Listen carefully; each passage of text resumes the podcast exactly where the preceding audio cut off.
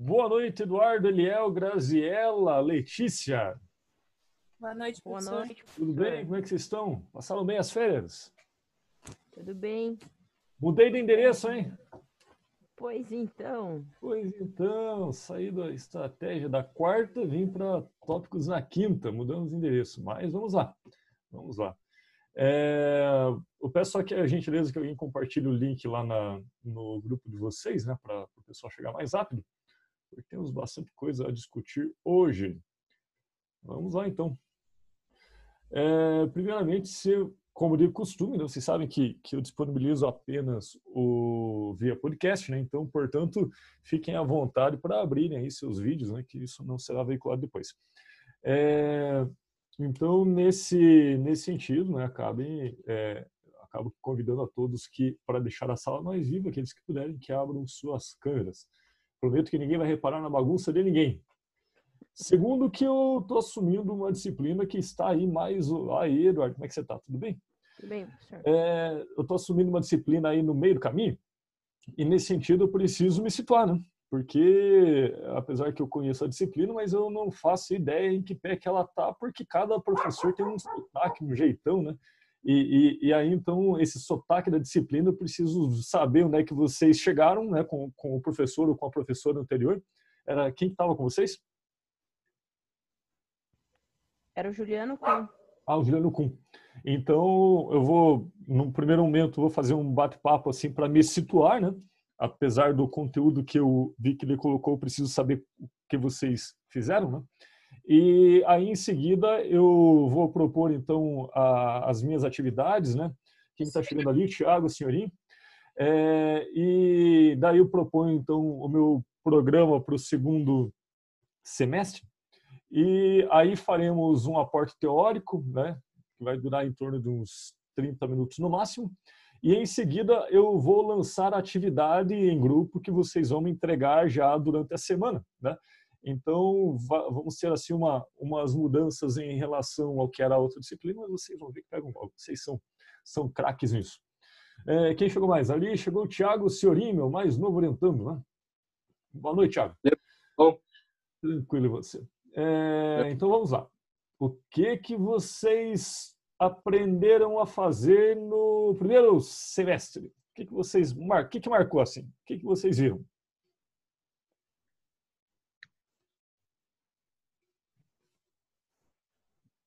Olha, professor, não lembro de nada. então vamos fazer um curso de memorização. Parte de comunicação aí, professor. Comunicação. Comunicação organizacional. É, é. Vocês aprenderam a se comunicar? O seu O cachorro, meu cachorro, sim. sim. né? ele está bem comunicativo, mas não tem problema não, pode deixar aí. É, que, que conteúdos vocês viram assim? Só para me situar. Leram algum livro? Viram alguma teoria específica? O que, que foi isso? A gente trabalhou na parte do filme do Coringa também, em relação aos, é, aos tipos de sentido possíveis expressados pelo filme. Ah, uma coisa assim de expressão corporal? Hum, Isso. Não. Hum, Mais ou menos, Eduardo falou. O que, que você me diz aí? Qual outro sentido tinha o filme do Coringa?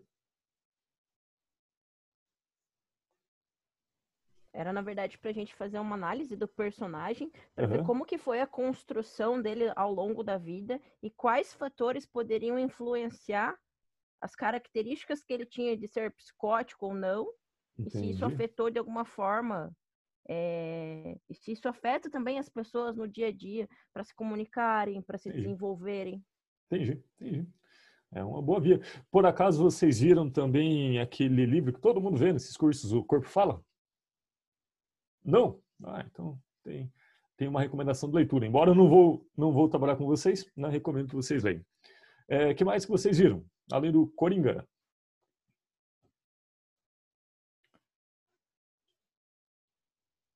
Nós tivemos que fazer um mapeamento das nossas características do, é, como profissionais Uhum. e características pessoais que nós acreditamos que também possam influenciar no desenvolvimento de um líder. Entendi. Então vocês viram a comunicação e liderança. Legal, legal, legal. É. Então, é, mais ou menos eu estou situado da onde vocês chegaram, onde vocês vieram com outro professor. E, é, e é uma comunicação que meio que deu falha, que pediu para a gente fazer um trabalho em relação a isso. Hum, tá, entendi. Uma comunicação mal sucedida. Isso, entendi. exatamente. É, não necessariamente uma comunicação distorcida intencionalmente, não, né? Mas uma comunicação falha, né? Isso, algo que tinha a ideia de fazer algo bom, só que foi entendido pelo público por uma coisa errada. Entendi, entendi. Tem essa comunicação também. É aquela coisa do telefone sem fio, né? Se você manda um recado, né? Aí, ainda bem que hoje o WhatsApp tem a função de encaminhar. Aí você encaminha a mensagem sem nenhum tipo de interferência. Mas, né? Se você tiver que recontar a história, vai ter que recontar por um filtro. Né? Um filtro de alguém que, que contou isso aí de outra forma. E quando chega ao final, normalmente chega um pouquinho diferente. Porque é normal isso, não tem como esperar. Toda vez que você conta uma história, ela sai diferente. Porque ainda que você use as mesmas palavras, você vai ter expressões diferentes, um momento diferente, a entonação é diferente. E às vezes a mesma palavra dita com entonação distinta quer dizer outra coisa. Vocês conseguem me identificar exemplos de uma palavra que ela muda de sentido em função da entonação?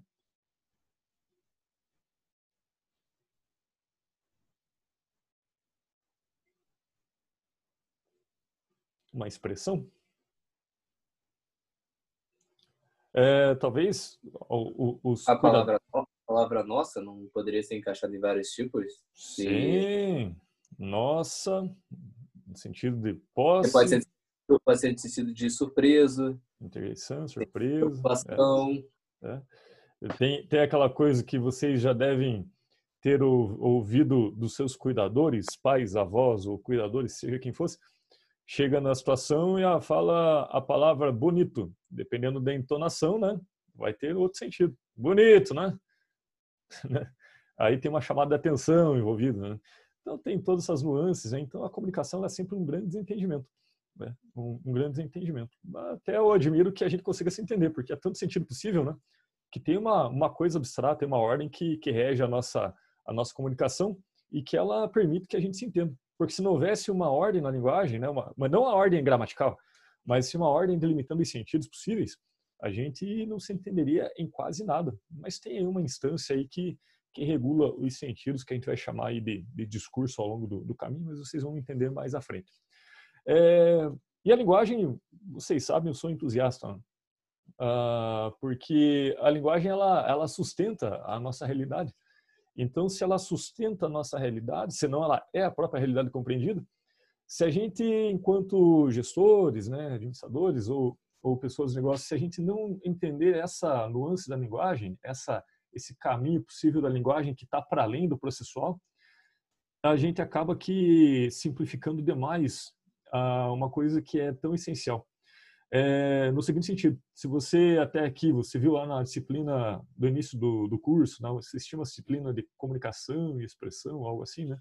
Naquela disciplina, talvez, eu tenho quase certeza que vocês viram a comunicação no sentido processual, né? Da, das formas e gêneros de texto, algo assim, né? E, e isso é importante, né? Como encaminhar um, um e-mail, como fazer um memorando, e isso, enfim, isso é coisa processual.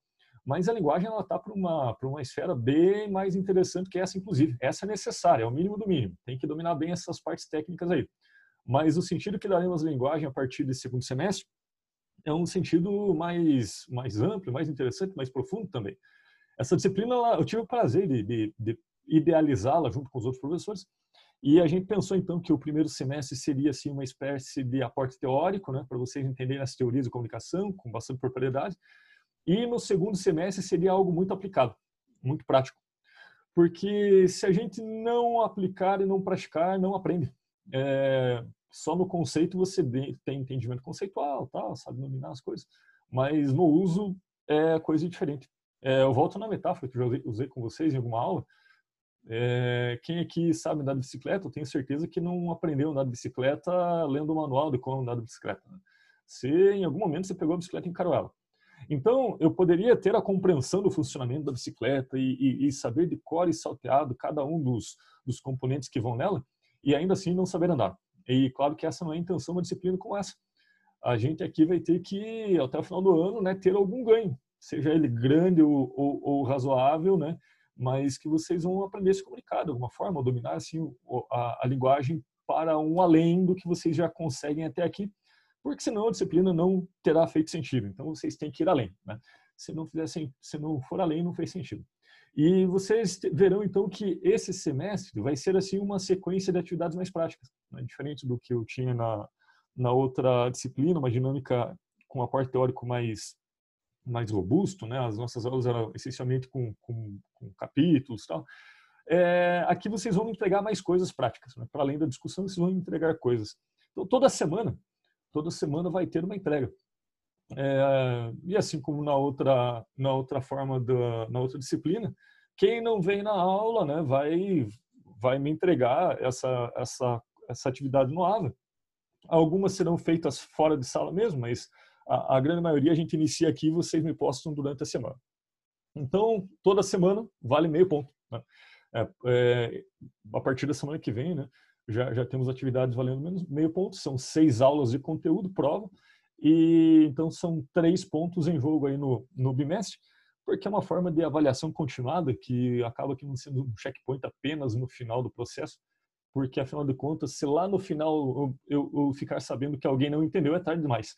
Então eu vou fazendo pequenas avaliações continuadas, porque isso diz aí de uma, de uma educação que é mais acompanhada do que só um checkpoint. Mas é o jeito que eu lido com isso, né? Eu sei que tem colegas que que fazem diferente, tá tudo bem, não tem, não tem regras contra isso. É, então, dados os recados paroquiais, né, é, vocês já mais ou menos sabem como que são as aulas, sabem que o material fica disponibilizado antes, o material sempre estará lá com um plano de aula, né, é, então não tem muito segredo nesse sentido. Vamos ao que interessa então, vamos à nossa a nosso aporte teórico, aquele momento que eu, que eu dou a teoria para que em seguida vocês comecem a trabalhar. É, e para nivelar todo mundo, né, eu queria fazer algumas provocações iniciais. Alguém aqui consegue pensar sem utilizar linguagem? Eu faço um desafio, se alguém aqui é, conseguir pensar sem usar linguagem. Se alguém conseguir, levanta a mão, aí, virtualmente. Né? Porque parece que toda vez que você pensa, você vai acionar linguagem. Você não, aí vai ter alguém que, que vai tentar me surpreender nesse momento. Ah, Gustavo, mas eu pensei numa imagem bem abstrata. Pois bem, você acabou de colocar isso na linguagem. Você acabou de me, me dizer imagem abstrata. Né? Então, você não consegue é, compreender fora da linguagem. Portanto, todo mundo que você entende é linguístico. E as coisas todas que você dá nome para elas, em última instância, elas são menos as coisas em si mesmas e muito mais linguagem que você deu sentido para ela. Isso dá uma reviravolta, coloca uma, vocês ponta cabeça no sentido existencial. Porque, em última instância, eu estou dizendo, olha, não importa a materialidade das coisas, o que importa é a linguagem pela qual você as apreende. E isso, embora talvez seja um pouco complicado você entender nesse momento, mas vai ficar mais claro ao longo do caminho. Porque a natureza das coisas, elas não, não se alteram. Se você chamar ela de A ou de B, ela continua sendo a coisa que é. É, e nesse sentido, então, eu quero que vocês cada vez mais se percebam que vocês são sujeitos de linguagem e que lidam o tempo todo muito mais com linguagem do que qualquer coisa material por si mesmo. Na empresa, na organização, essa coisa toda, se vocês fizerem esse giro de compreender que a realidade organizacional ela, ela é essencialmente linguística, vocês vão começar também a compreender como que se dá o processo de, de formação de identidades, como que se dá o processo de, de compreensão é, de grupo né, e de esquemas interpretativos dentro das organizações, em última instância vocês vão começar a entender assim, umas dimensões da organização que ela não está resumida é, nas coisas processuais escritas, nos textos, mas se dá assim numa esfera da linguagem que, que é anterior a isso, é no campo dos sentidos e não apenas dos, dos significados. É, se por enquanto o papo está abstrato, vou tentar é, deixar mais concreto para vocês. A coisa é tão importante a, a linguagem nesse sentido ela é tão importante que ela é capaz, inclusive, de mediar a, a, assim as sensações e, e, mediar a cognição também. Ela é, inclusive, um pouco da, da cognição. Cognição que eu digo aprendizado e, e sensações. Né? É, por, por exemplo, né? Com algumas poucas palavras, eu seria capaz aí de, de causar euforia em alguns ou causar algum tipo de, de, de sentimento é, de tristeza em outros, só com palavras. Né? Se, cada um tem uma palavra que toca mais para bem ou para mal, né? E notem que acionando um elemento linguístico, vocês têm sensações. Aliás, é, apenas com linguagem, se eu descrevesse aqui uma cena é, um, um, pouco desinteressante, vocês talvez teriam sensações, né? Por exemplo, é, quem aqui que já comeu escargot? Alguém já comeu lesminhas cozidas? Sim ou não? Alguém fala não, se ninguém comeu.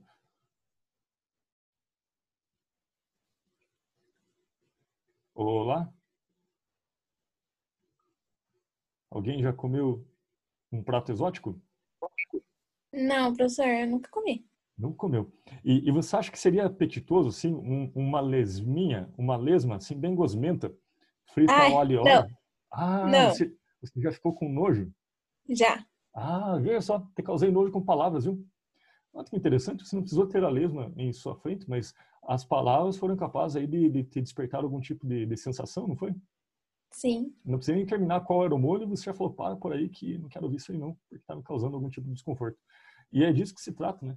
É, nesse sentido, apenas na, na instância aí da simbólica, né, você acaba que experimentando algumas sensações, né, como eu falei, pode ser prazerosas ou, prazerosa ou desprazerosa, mas para vocês terem noção de quanto esse campo simbólico afeta, inclusive, o nosso funcionamento biológico. Né? Por alguma razão, você acabou dizendo aí, não para aí, porque está ficando nojento o negócio. Né? E isso causa até impacto biológico, né? você tem uma sensação. É, isso também diz aí de, de uma dimensão, né, da importância do quanto que isso é concreto, né, do quanto que, a, que, a, que sustentamos a nossa realidade de forma linguística e o quanto afeta. É, de outra forma também, é, eu diria que quanto mais complexo o teu campo semântico, quanto mais complexo a tua linguagem, mais complexo será o teu mundo. Ele terá mais partes né, a serem encaixadas, porque nessa lógica é, de coisas nominadas, né? Ao invés de você ter apenas meia dúzia de nomes para dar as coisas, vai ter muito mais nomes e você vai conseguir identificar, portanto, muito mais coisas. Não sei se vocês sabiam, mas o, os, os esquimós, né? pessoal que, que mora lá nos iglus, no meio da neve, eles conseguem dar nomes para dezenas e dezenas de tonalidades de branco, mais de 50. 50 tons de branco, não de cinza. E esses esquimós eles conseguem dar nome para coisas que para nós é imperceptível. Olha só que interessante, porque eles conseguem diferenciá-las a partir do momento que conseguem dar um nome para aquilo, né? E, e, e, isso vai permitindo com que eles fiquem cada vez mais calibrados em identificar a coisa a partir do nome que é dado. De forma que se Gustavo for lá no Polo Norte, algo assim, é, no primeiro rolê que eu for dar na neve, eu vou afundar, porque eu não vou saber distinguir qual que é o gelo quebrar, que pode se quebrar ou qual que é o gelo mais firme, né? porque eu não consegui ver as matizes de branco que eles conseguem. E eles conseguem perceber e nominar, inclusive, porque tem um mundo, um, um, a linguagem deles é, é, é, muito própria daquela comunidade, capaz de dar nome a coisas que para nós é imperceptível. Por exemplo, tantas tonalidades de branco. Mesma coisa acontece com os povos gregos. Né? Os povos gregos nativos, né? na, nascidos na, na ilha, eles conseguem ver tonalidades de azul que são muito distintos da nossa. E eles conseguem dar nome para cada um. E para nós seria apenas meia dúzia de cores azuis. Aonde que eu quero chegar também com esse exemplo, que a depender do, do teu léxico, ou seja, da, do, do, do teu campo de palavras que você domina e consegue articular para compreender a realidade, essa realidade vai ficando mais complexa. De forma que se você é, tiver assim um, um, um, um aporte é, lexical ou um conjunto de, de, de palavras pequenos para usar, seu mundo será bem sim, simplificado, se não simplista. Mas à medida que você vai conseguindo expandir a compreensão, você vai aprendendo que tem mais, mais formas de descrever essas coisas todas e elas vão ficando mais complexas e mais interessantes, inclusive. É, aliás, está aí uma, uma diferença entre a coisa que é complexa e a coisa que é complicada. Né? Vocês acham que é a mesma coisa? Complexo é complicado? Qual que seria a diferença entre o complexo e o complicado?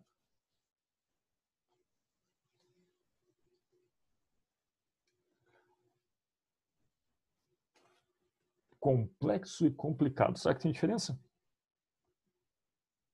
Quem consegue me ajudar? Dá um chute aí. Como será que eu poderia diferenciar o complexo do complicado? Professor, não sei se está certo, mas poderia dizer que complexo é, é algo mais trabalhoso e complicado algo mais difícil. Pode ser. Eu acho que você está certa, Grazi. Porque diz assim que o complexo ele é trabalhoso. Ele exige, assim, demanda muito né, para ser compreendido. Mas o complicado está na coisa do difícil, né, do que não consigo dar conta. Né? Quem aqui que é bom de matemática? Alguém que fez alguma, algum curso de engenharia ou não? Quem que é o melhor de matemática aqui da sala?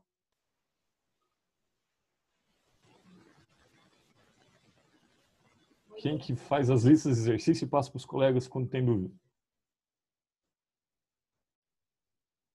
Eu sei que tem. Vai ter pessoas que são, são muito boas. Alguém vai falar? Pode falar. Eu gosto de matemática, professor. Você gosta de matemática. Para você, matemática é complexo ou é complicado? É complexo é complexo. Não chega a ser complicado, porque se você tem facilidade, pode te demandar bastante tempo. Mas, na medida que você vai, você sabe o caminho, né? Então fica trabalhoso, mas não é necessariamente complicado. Complicado é para quem não sabe fazer. Né? E, e, nesse sentido, a realidade organizacional ela pode ser complexa, complicada, ou você pode simplesmente achar que ela é simples né? e, e não entendê-la por completo. Ela é complexa na medida em que você vai entendendo e vai vendo que ela se expande, essa compreensão nunca para. Toda vez que você encontra assim um, uma novidade a ser entendida, isso se expande indefinidamente. Aliás, é a trilha do conhecimento, né? Você nunca tem um ponto final. Mas se você não tiver os os termos certos para compreender essas coisas todas, esses fenômenos das organizações, isso tudo vai se, vai se tornando bastante complicado. Porque aí você não vai ter recurso para compreender. E aquilo que você não compreende, claro, vai ficando cada vez mais complicado e complicado.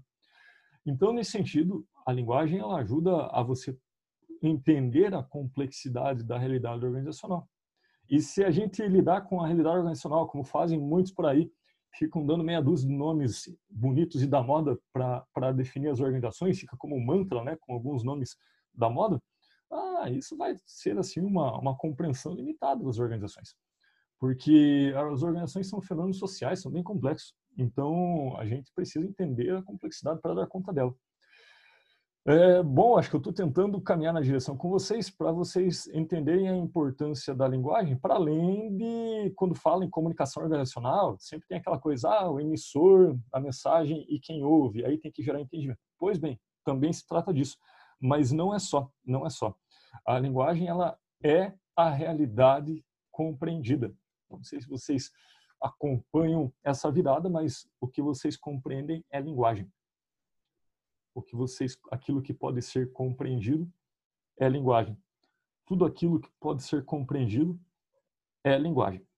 É, então, nesse sentido, né, é nessa direção que caminhamos para compreender a, a linguagem é, nesse semestre, a linguagem para além dos comunicados oficiais, a linguagem enquanto sustentadora da compreensão, a linguagem enquanto aquela que, que pela qual a realidade se sustenta perante seu, sua, seus entendimentos. Né?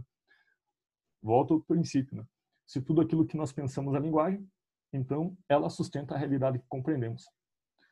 Fica mais ou menos clara essa, essa proposição para vocês? Ou vocês querem que eu fale talvez de outras formas? Ou posso avançar?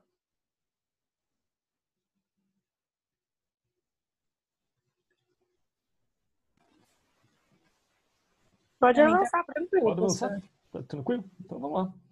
É, então vamos lá. Vocês já pararam para pensar que se a linguagem ela é ela é assim o mundo construído na compreensão, se alguém distorce a linguagem e a comunicação, eu acabo criando um mundo distorcido para o outro? Já se depararam com situações essa da criação um mundo distorcido através da manipulação da linguagem? Sim. É? E consegue dar um exemplo? Acho que o maior exemplo que a gente pode dar é a fofoca, Telefone né, sem fio. Telefone sem fio, a fofoca, né? Também, também. E no campo empresarial, será que é possível que isso aconteça? Acredito que sim. Um exemplo. A famosa rádio peão começa com uma Ah, informação e acaba com outra. Sim, a Rádio Peão tem isso também. Você acaba que, que criando um boato e as pessoas entram, é, vivenciam esse boato, algo assim, né? Seja da Rádio Peão ou de qualquer outra rádio, né? Mas as pessoas muitas vezes entram nesse looping e, por, por vezes, ficam até paranoicas, né? Com, com as fofocas, né? acham que, que alguma coisa tá, tá acontecendo e às vezes nem tá, né? Às vezes é só, só boato mesmo. Mas quem está dentro desse, desse, dessa realidade é, do boato, né? Ah, isso é muito concreto. Vocês já, já viram alguém que estava assim, imerso ou imersa numa um assunto conspiratório, assim, que estava atônito e, e, e que dava para ver, assim, que não era factível, mas a pessoa, para ela, era muito concreta? Um exemplo na, um exemplo na minha empresa mesmo. Começou um boato de que estavam fazendo uma nova filial da empresa e todo Uhum. mundo já sabia onde que era, qual que era o lugar onde estava construindo e no final não era da empresa. Afinal, não era. E o pessoal ficou sofrendo à toa, não? Sim. Eu, eu vejo muito disso, né, do pessoal que, e todo mundo conhece al- alguém que é meio, meio maluco nesse sentido, alguém que está muito imerso nas teorias conspiratórias, né? Tem muitas hoje aí rodando na, na internet, né? Tem pessoas que ficam bastante imersas, assim, nas teorias que, que não tem pé nem cabeça, né? Mas que a realidade ali, né, porque é muito detalhada, acaba que sendo sustentada de forma muito concreta. E a vivência daquele sujeito é muito concreta também. Então, isso para bem ou para mal, mas quem, quem fica nesses loopings, né, de, nesse, nessas bolhas, né, de, é, acaba que sendo um mundo muito concreto. E às vezes a bolha é a própria empresa, né? Às vezes a bolha é a própria empresa. Às vezes a empresa ela, ela utiliza tão bem a linguagem que ela acaba que sendo assim uma, uma bolha em que a pessoa acaba que ficando num mundo muito próprio, né? Que você de fora talvez não compartilha daquilo. Alguém já teve aquele amigo ou amiga que entrou para uma empresa e a pessoa mudou, inclusive, a personalidade, assim, começou a tratar é, tudo de um modo muito diferente a partir da, do, do, da, da linguagem daquela empresa? É muito comum que as, a- aquelas pirâmides, né? Aquelas marketing multinível, né? Que daí as pessoas querem te vender a qualquer custo. Eles não entendem mais que você é amigo ou amiga e não cliente, né? E, e, e, as pessoas entram naquela realidade sustentada na linguagem e acabam que alterando severamente os comportamentos. Alguém já passou por isso ou não? Nunca ninguém se deparou com, com, com uma empresa que cativou muito, assim, que, que a pessoa acabou se, se tornando um membro daquela tribo rapidamente? Eu conheço uma, professor. Eu Consegue, trabalhei nela, mas eles não conseguiram me convencer a esse nível. é, mas, mas você É. consegue, sem citar a empresa, sem expor nada, assim, mas você consegue dar exemplos assim do quanto que, que é forte a questão da, da vivência na linguagem da empresa? Sim, era uma empresa de venda de cursos de inglês. Uhum. É uma empresa de cursos de inglês, mas a área de comercial deles, assim, parecia que os, os diretores faziam uma lavagem cerebral na pessoa, que elas tinham que vender a todo custo, Ah, claro. inclusive omitindo até informações, assim, às vezes para a pessoa. Omitindo Então, assim, às vezes informações. ela, é, assim, vamos dizer assim, para fazer uma venda casada de determinado material, coisas assim, sabe? E tem eles- venda casada atualmente, sim, na- nas empresas? Tem. Tem? Ah, alguém aqui já foi persuadido com venda casada? Quer dar um testemunho? Desculpa a ignorância, mas por nome eu não reconheço é, Venda- o que seria. Venda casada Professor, quando... Já tive experiência com venda casada já em banco. Ah, conta por aí. exemplo. Só, só explica o que é venda casada antes. É, por exemplo, você vai comprar uma coisa e eles te obrigam a comprar uma terceira, uma segunda coisa sem você querer. Uhum, Aí uhum. eles estão te obrigando a vender. Venda casada é crime. É. Não é crime, é, é, É, é contra Não o, pode o consumidor, né? É uma contravenção. é exatamente.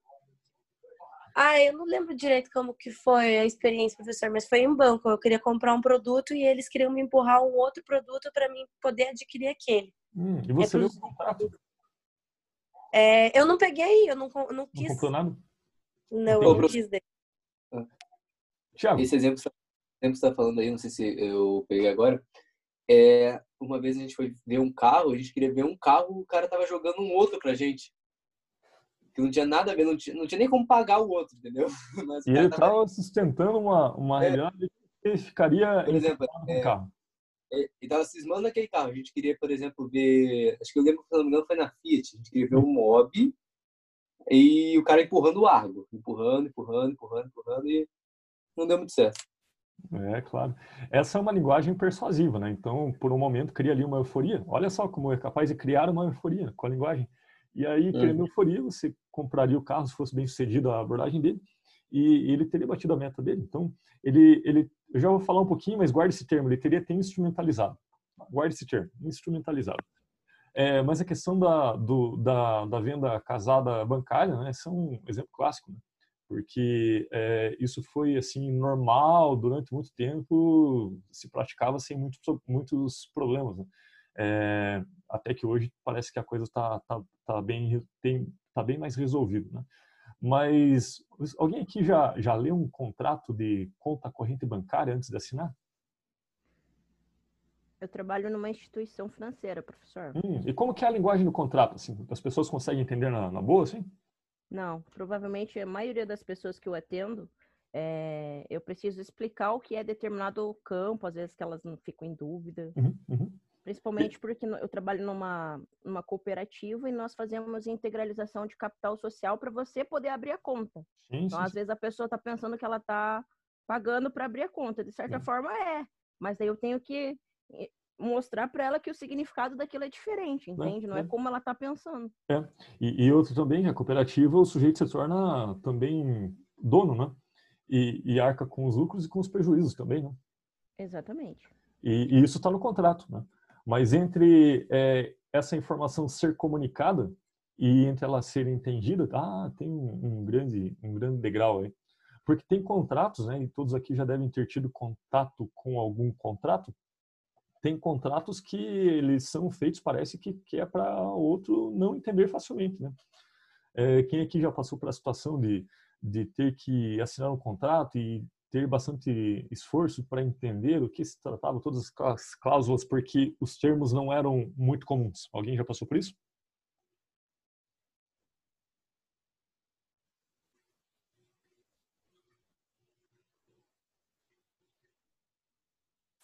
Eu acho que todo mundo já passou por isso, né, professor? Uhum. Porque é muito normal isso hoje em dia. Normalmente, as- a, a língua de um contrato, ela não é uma língua que a gente acostuma usar no dia a dia. Então, é uma língua muito difícil de você entender. Às vezes, requer a ajuda de um profissional, por exemplo, às vezes algum advogado que está mais é, acostumado com, com a linguagem que a pessoa usa ali, né? Mas é muito difícil, assim, você ler um contrato e você conseguir entender 100% dele. E Qualquer aí, tipo de contrato. é, e professor só deu Kathleen? contar o nome. Se eu tava escrito meu nome, já tá bom para assinar, normalmente. é, se você edifica o nome, né? Mas aí eu provoco vocês. Mas será que a intenção desses tipos de contrato é comunicar? Na verdade, é para eles terem uma segurança com eles, entendeu? Para dizer que, tipo, você, se der algum problema futuro, eles têm uma segurança de que você concordou com isso. É, e, sem saber, inclusive, né? Às vezes. Sim, é claro, porque é, normalmente é, tem a questão da. é, não sei se isso é possível de botar com um pouco um um quesito de ignorância da pessoa que está assinando, porque é completamente normal a pessoa não ler. Acho que é que nem você pegar e criar uma conta em um banco virtual hoje em dia. Tá lá, você aceita termo de uso, você sempre dá sim. Ninguém lê aquilo.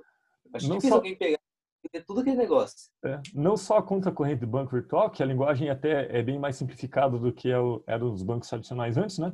Mas, é, em geral, o, esse tudo, aceito né? condições é de tudo, né? O pessoal baixa o aplicativo. aplicativo de, do celular, você nunca lê o termo de aceite. Você só aperta ali aceitar e baixa o aplicativo, você nem sabe que, que o cara vai ter acesso aos teu, teus dados e tal. É, é, e, e- depois que dá. E, às vezes a intenção é não comunicar mesmo, assim, é gerar concordância. E mais uma vez, peço que gravem esse termo, é instrumentalizar o outro. É tornar o outro um instrumento. Um instrumento, tornar o outro um meio. Um meio para quê? Para um benefício meu, sem que ele saiba. Necessariamente, talvez ele não sabe. E quando você tem uma linguagem assim que ela é utilizada para com a intenção de não ser claro, talvez a gente está falando de algo que no, no artigo da aula de hoje é, a gente chama de comunicação sistematicamente distorcida. É uma comunicação que ela tem a intenção de não gerar entendimento. Ela tem a intenção mesmo de gerar assim uma dificuldade, porque dessa dificuldade alguém tira proveito. Né? É, por exemplo, né? Tem é, quem, quem aqui já, já presenciou assim aquelas falas que ficam falando, falando, falando, não chega a lugar nenhum, mas falando difícil, sei o que, tal, mas é que é para enrolar, para que a outra pessoa não não entenda a real situação. É, eu vou dar um testemunho aqui. Uma vez eu estava pegando uma conexão no voo e aí é, na ida deu um atraso, me veio um problema, tal, mas eu fui fui conivente, né? não, não fiquei bravo não, fiquei só triste. Aí na volta, mesma companhia, de volta, problemas. Né? Daí eu fiquei bravo, não fiquei só triste. Né? E aí eu fui falar, olha, não não posso pegar outro voo, tinha que pegar um, um, um voo no dia seguinte, algo assim, um negócio que ia atrapalhar bastante. Aí eu, eu acabei dizendo, olha, não vou. Daí a pessoa, a, a pessoa do balcão disse, é, não, mas hoje não vai ser possível, porque não deu pista. Mas é, não sei o que é isso. O que é não dar pista? Aí a pessoa não respondeu de imediato. Ela falou uma outra coisa muito técnica, né? Falou linguagem do, do aeroporto e eu não entendi.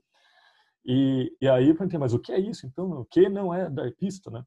Ou vocês venderam mais assentos do que tinha, é isso? Mas ela não queria afirmar isso. Né? E ela falou, não, é que não deu pista. Daí, quando é, ela se deu conta assim que eu queria uma resposta que eu pudesse entender, né, que eu não ia é, me contentar com um termo que eu não sabia o que era, aí acabaram que me alocando lá no, no, no assento, mas o problema foi resolvido. Mas isso dizia de uma comunicação que a intenção era não comunicar, né? seja qual fosse a razão, ou não deu pista e não, não me dar pista do que era esse termo, né? É, isso dizia de uma, de uma intenção de não comunicar. Alguém tem uma vivência também parecida com essa, assim, de uma comunicação que, que não tinha intenção de comunicar, assim, que foi passou por isso?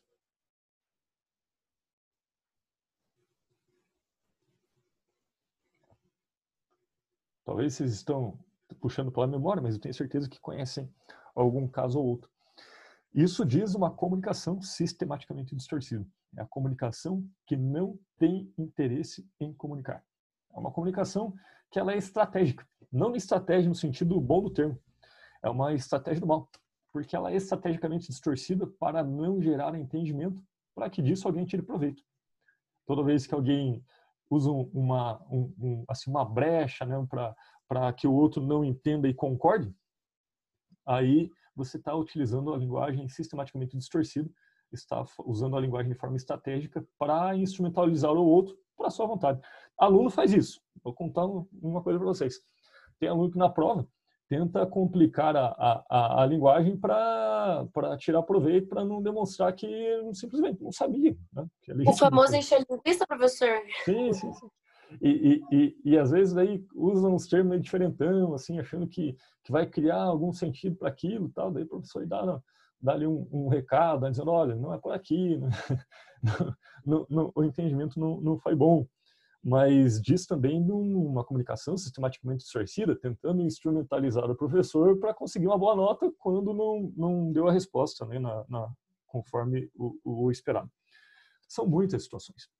E no campo organizacional, tem empresas em que a estratégia de atuação passa por isso. Às vezes a estratégia é gerar algum tipo de desentendimento mesmo, né?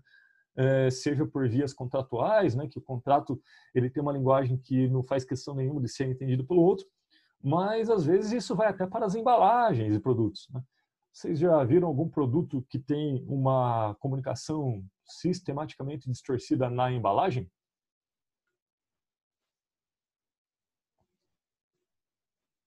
É, professor, eu tenho um exemplo, só que não é de embalagem, é que você estava falando de empresa, né? Uhum. E eu já vivi o outro lado. Eu vivi ah, a parte onde eu tinha que fazer o contrato. Entendi. Né? É, lá da Renault, eles têm um, um projeto muito grande e que todo ano tem que ser renovado esse contrato para não deixar brechas nem nada. E eu tive que ser responsável pela escrita desse contrato.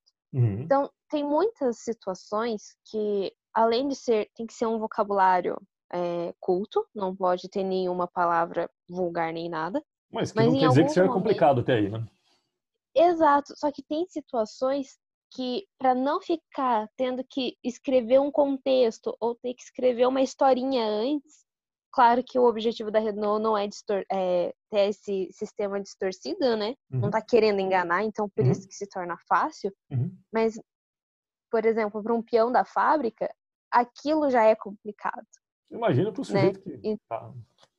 Exato. E então assim, às vezes nem é o intuito da empresa querer manipular a, o texto, mas para não precisar fazer todo um contexto, uma história, explicar da, sabe, coloca em um, estilo muito legislação brasileira. Que é uma intenção não- de não comunicar. Então, mas é que para não criar esse, é, como que pode dizer, tem que, olha, então, se isso acontecer, você tem que fazer isso. Para isso não acontecer, faça tal. Então, para dar de uma forma mais é, texto corrido, né? Não ficar dando hipóteses. É, Então, às é. vezes, pro peão fica tipo, que, que eles estão falando? Daí É. a gente tem um saque para isso, né? Então acaba ajudando também.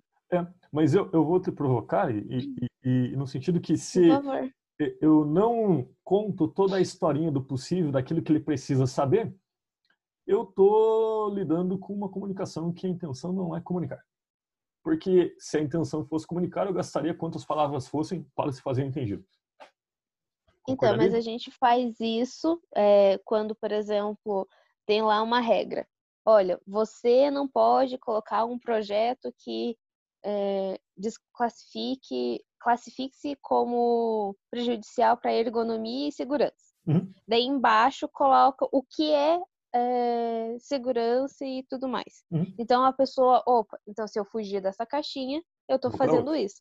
Uhum. Então, é nesse contexto que eu disse. A gente não Entendi. coloca, olha, se você fizer isso, é tal coisa. Não, a Uhum. gente dá um porquê ali, Entendi. explica, é isso. Então, Entendi. às vezes, acaba sendo que, pro peão, isso já é complicado.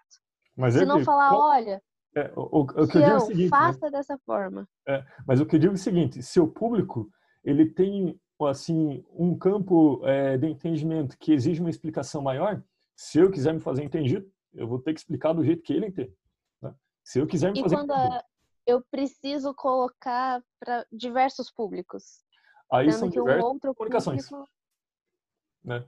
Claro que eu não estou dizendo que isso é factível numa empresa, porque a gente tem uma cultura né, de, um, de um juridiquês né, nos, na- nos comunicados que, que de fato não, não é para facilitar a compreensão, não.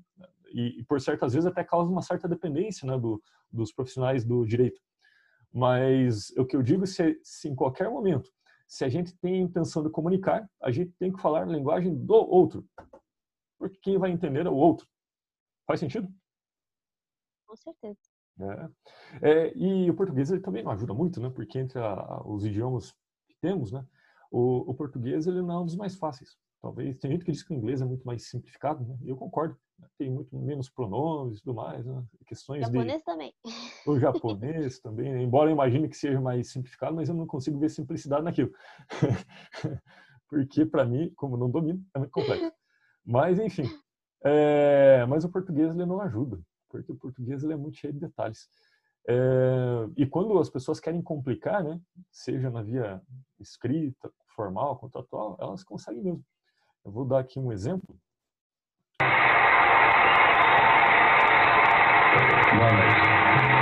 Uma vez o Wilson Semonal, numa entrevista coletiva que deu até, se não me engano, no Copacabana Palace, sem talvez pensar no que falava, disse que a língua portuguesa é um código.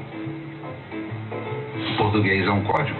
O que se fala em português, ninguém entende. Português é um código mesmo. Ninguém entende. Português ninguém entende. Agora eu pergunto, quem é este cidadão que atende por este patronímico para propagar esta verrina não só vexante como mutuenda? apenas um rapsodo, deambulante, sorrelf e tramposo, prolificentíssimos em chocarrices e parachas, e que não é das janelas de zaragateira e falta de profícuos que fazer, teve o ousio de profilgar o léxico pátrio com esta objugatória quentosa. Excuse-me o hipertérito semáculo por acometer contra suas oiças com expressões tão simples que sapapalvas, mas o assunto deve ser canonado com toda clareza como estou fazendo. Não espere o proditor minhas profalsas por tal assertiva que nada mais é do que um vitupério, um menoscabo, procedimento soez, característico dos procases valdevinos, bilhóceres, agorrinos e pataratas. O que é litigável, litiga-se, diga-se de passagem. Será ele um falache que necessite de égide? Ou quem sabe um aclófobo que busca malsinação? Frenopata não é, pois quando ainda subjacente o vi fornecer uh, a um médium lissótico, um autógrafo, chibunte, e ao que me consta, cotriba, com receita zumbaia e nenhuma quizila, diga-se de passagem. Pode escrever. Pode escrever, amizade. Não sou um nubívago, nem me julgo um hermeneuta a dever barbealçado com ignaros a me sorrabar, porque a mim ninguém sorraba. Ele sim adora ser sorrabado pela simples razão de se achar um areiro. Realmente, ele é em frenesia ror. Mas e daí? Qual é a dele? Sejamos debatiços. Saiamos da hebetude desta sorna panícia undíflua diante que estamos da gamberra de um pacóvio que já canorizou por alboroques e que hoje, repimpado, plebeiza a nossa língua. Mas quem é que não entende o português? Nosso idioma é de uma clareza vítrea, ebúrnia, de facílima captação. Os odiernos é que tudo me shortearam com uma verbiagem que nada mais é do que um mistifórdio com palavras impedientes de qualquer entendimento. Falei simples, como eu falei no pródromo desta parlanda, usando os verbetes que usaria uma criança ainda pulcra, e não haverá aporos na porra. Bom, quando, se você quiser complicar o português, ele, ele permite, né? O português ele permite que você complique. É, vive, né? Se vocês conseguiram entender a mensagem do, do grande Chico Anísio, né? Sintam-se privilegiados, sim, né? Porque o, o, vocabulário que, que ele usa não é nem um pouco acessível, né? Propositivamente, provocativamente. Nesse sentido... Oi, pode falar. E só fazendo um comentário, né? Ele usou ali uma linguagem um pouco mais, um pouco não, mais difícil, né? Sim. Mas e aquela famosa frase da nossa ex-presidente? Não acho que quem ganhar ou perder, ou quem perder, nem ganhar, nem quem ganhar nem perder vai ganhar ou perder, vai todo mundo Tudo perder. perder né? É clássica, né? É clássica. E diz uma comunicação confusa, né? E, Exatamente. e, e ali é os termos são complicados para não gerar entendimento, e que na hora de dizer não se entendia já, né? Então, É verdade. é a comunicação é meio meio truncada, assim, tem pessoas que, que, que em função da idade ou, ou às vezes por uma dificuldade mesmo, acabam que tendo assim uma, uma dificuldade maior de expressão, né? É, e a idade causa isso também, né? É, nunca esqueçamos, né? É, então, nesse sentido, o português ele, ele é um, um, uma, um idioma que, que é um pouco desafiador. Se a gente quiser complicar, complica, né? E eu me policio para não complicar a vida de vocês, embora às vezes eu sei que acaba aqui sendo meio complicado. Mas a intenção é comunicar. Né? A intenção é deixar esse ambiente livre. Sempre não entendi, vocês têm essa, essa possibilidade. E essa possibilidade do, do, de uma ação comunicativa, de quando não se entende, se questiona, se, se pergunta, né? Isso diz uma outra postura, que não é de, de não gerar entendimento propositivamente para sustentar algum interesse próprio. É de dizer, olha, vamos nos entender. E aí isso, o texto de hoje, ele diz que é uma ação comunicativa. A ação comunicativa de Habermas é no sentido de, de um, uma ação que se dá no campo da interação social entre sujeitos que, que interagem é, com linguagem, né? ou seja, todos nós, né? seja linguagem falada, sinais ou, ou qualquer outra coisa, é, mas que se houver condições para que as coisas ditas sejam problematizadas, perguntadas e que não haja constrangimento nisso, aí talvez a gente está falando de uma comunicação que é mais na via de uma ação comunicativa para buscar consensos. Né? Em última instância, é o que eu tento alcançar na aula. E, e, e enfim, alguns se sentem mais à vontade para questionar ou não, mas esse espaço sempre há. É, duas posturas. Uma postura de uma intenção de comunicar, e quando eu quero comunicar, eu deixo, é, primeiro que eu uso assim um, um, um campo é, semântico, palavras que são acessíveis ao outro. Né? E quando eu não tenho essa intenção, porque talvez eu tenha interesse em que o outro não entenda, como por exemplo no caso lá do aeroporto, né? não deu pista. Mas o que é isso? Não, é que blá blá blá blá blá não deu pista. Tudo bem, não entendi. É, isso dizia assim de uma intenção. Ah, dá um jeito aí, segura esse fulano aí para ele concordar e não embarcar hoje. Instrumentalizar o outro à minha vontade. Tornar o outro um instrumento do meu interesse. E com isso, eu tenho êxito. Eu. Mas outro talvez não sabe disso. É, eu provoquei vocês. E ainda não, não ouvi alguma situação de, de produtos que vocês tenham comprado que tenham uma comunicação sistematicamente distorcida. Alguém lembrou agora? Professor, eu, eu fiquei pensando, é, quando você falou em embalagem, e tem algumas embalagens, ou propagandas também, de produtos, que eles passam aquelas letrinhas miúdas, sabe? Uhum. Esse caso seria um caso de não querer comunicar? Porque se a intenção fosse comunicar e se essa informação é relevante, ela não teria que estar em letras miúdas, né, para passar desapercebido total. É, foi essa situação que eu pensei nas embalagens. Tipo, é. Eles colocam, tipo, um hidratante. É super bom para pele em letras maiúsculas. Aí, se tiver algum ácido que alguém tem alguma alergia, eles colocam em letras minúsculas. Minúsculas, sim, sim. Uhum. Isso é uhum. clássico. Quem mais lembrou de produtos aí? Então, é que você tinha comentado da última vez que ah, se você faz parte do público que eles querem atingir, então a comunicação tem que ser para você também, uhum, ou pelo uhum. menos mudar o, o vocabulário. Sim. É, eu lembrei disso quando eu tentei é, comprar um notebook novo. O vocabulário é muito técnico, é de TI. Mas, Sim. poxa, é um computador, não é de gamer, não é para trabalho, era um computador, assim, até que razoável. E o vocabulário era tipo eu só sabia a primeira, o primeiro nome, notebook. O resto eu não uhum. entendia nada, não sabia se aquilo era bom. Daí você uhum. vai conversar com a pessoa pra, que é o vendedor, ele complica mais ainda. Daí você fala, tá aí, o que, que eu ganho com isso? Você, eu não sei, ele ganha comissão. ah, sim. Mas daí eu fiquei, ué, principalmente quando começa a falar sobre placa e, ah, esse daqui tem tal, não sei o quê deu, tá, esse daqui que custa 4 mil e pouco, qual é a diferença desse que custa 2? Daí ele fala, não, esse daqui tem um HD. E eu falei, então tá bom, obrigado. Obrigado, né? Vocês não pegaram uma época, mas é coisa de, de sete anos atrás, oito anos atrás, acho que vocês não compravam remédio nessa época, é, em que o, as bulas de remédio, elas, elas tinham uma outra linguagem, era uma linguagem farmacêutica. Então, o sujeito normal, ele comprava remédio e se não tivesse escrito na caixinha à mão, alguém comunicasse para ele, tomar de tantas em tantas horas e colasse assim um negócio bem simplificado na, na embalagem, normalmente é farmacêutico, né? É, por orientação do médico, com a bula, ninguém conseguia se entender. Até que alguém no governo teve a brilhante ideia de falar, olha, a linguagem das bulas tem que ser direcionada para o consumidor e não para a indústria farmacêutica. Então, tem que ser uma linguagem que as pessoas entendam. E desde então, as bulas passaram a ser melhor entendidas pelos seus consumidores.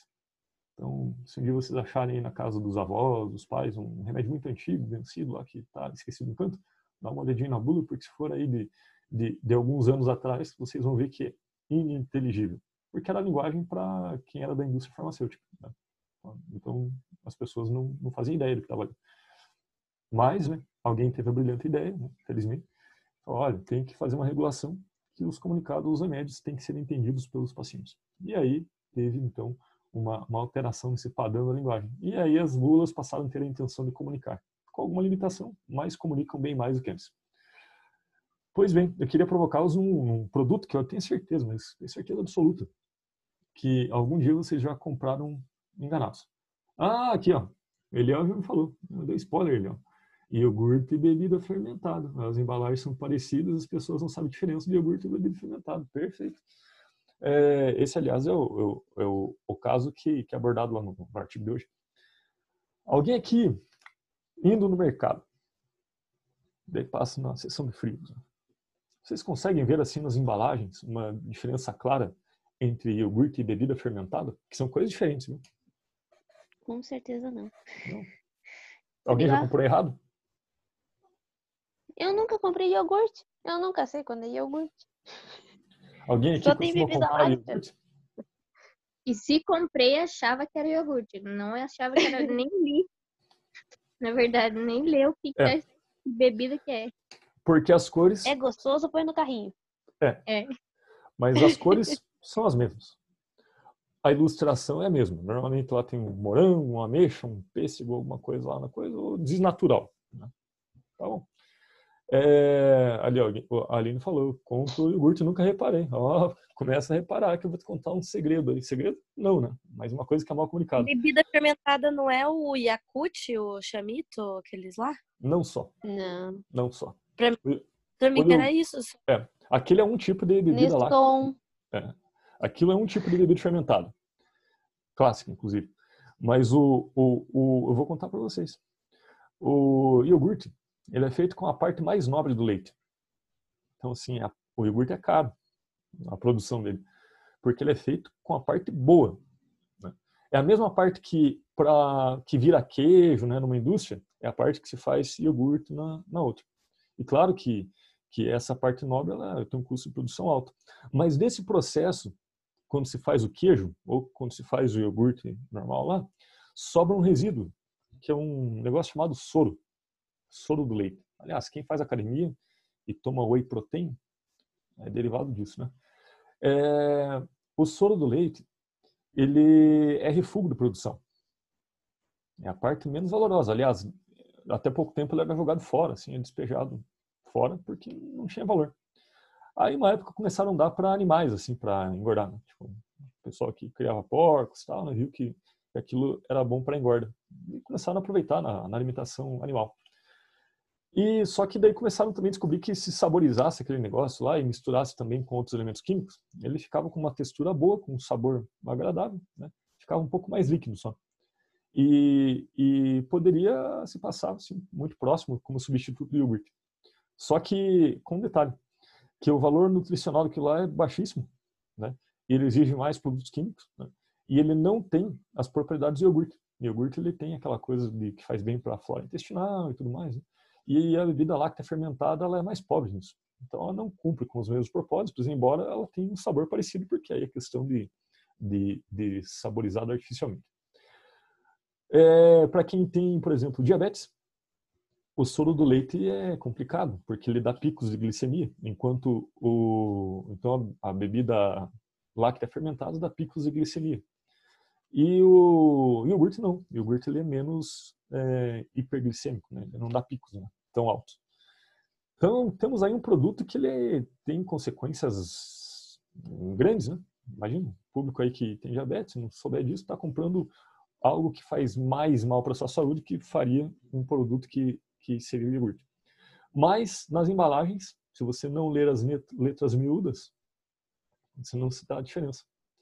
E detalhe, como o produto iogurte é muito mais caro, se você paga o equivalente disso numa bebida láctea, está levando para casa o refúgio da produção saborizado e deixando lá a parte nobre por custar um pouquinho mais caro só. Isso aí de uma comunicação sistematicamente distorcida na embalagem e intencional. A estratégia é essa. A estratégia é essa. Esse é um exemplo, né? Esse é um exemplo. E agora eu entro na atividade de hoje. Né? Atividade de hoje vocês vão encontrar comunicações organizacionais, pode ser de produtos, mas tem que ser comunicação curta. Não quero textão. Comunicados é, pode ser uma, uma propaganda? Pode ser uma, uma manchete, né? uma organização jornalística pode ser também. Aquela coisa do clickbait, né? Vocês conhecem muito bem isso. É, de uma comunicação sistematicamente distorcida, em que engana o outro, ou outro que não tem o conhecimento suficiente, ou algo assim, é persuadido de alguma forma, e que essa comunicação sistematicamente distorcida gera benefício para uma das partes, para quem emite a mensagem. É, há exemplo das embalagens de iogurte, deve ter muitos outros produtos por aí que, que, vos, que vocês podem comprar, como se diz, né, gato por lebre, né? E, e vocês vão identificar essa, essa comunicação sistematicamente distorcida e vão seguir as atividades que estão lá no AVA. Deixa eu abrir aqui para que todos acompanhem comigo.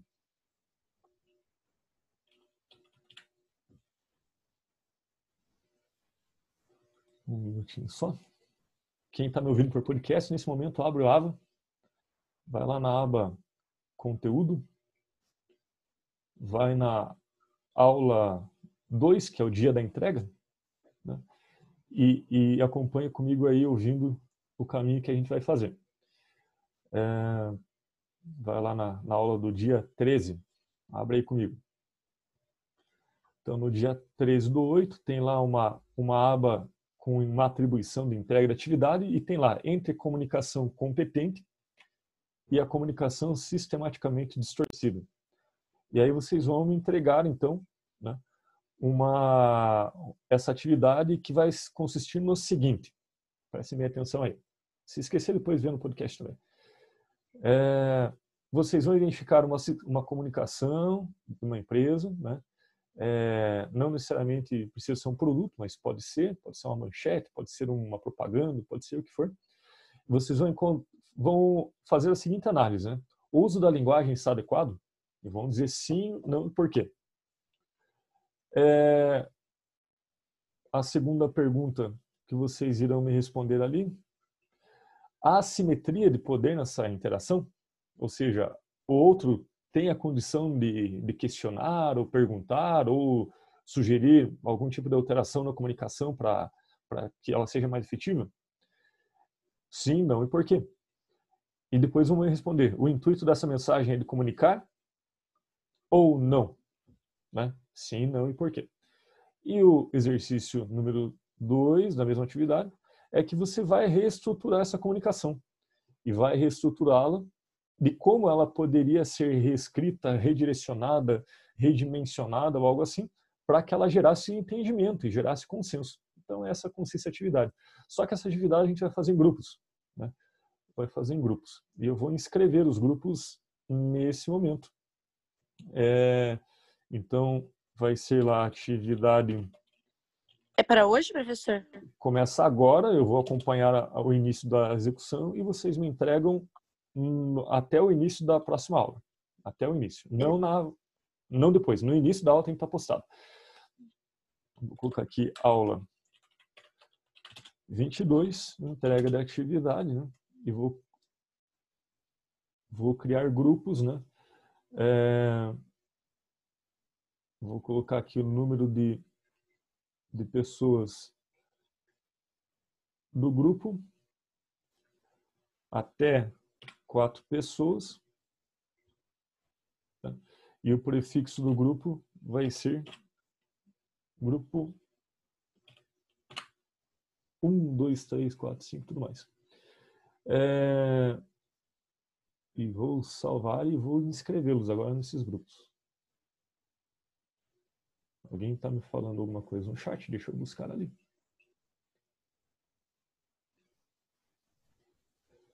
Professor, para mim fica difícil entrar no grupo, pois eu fico no PC no trabalho, sem fone, só me comunico pelo chat.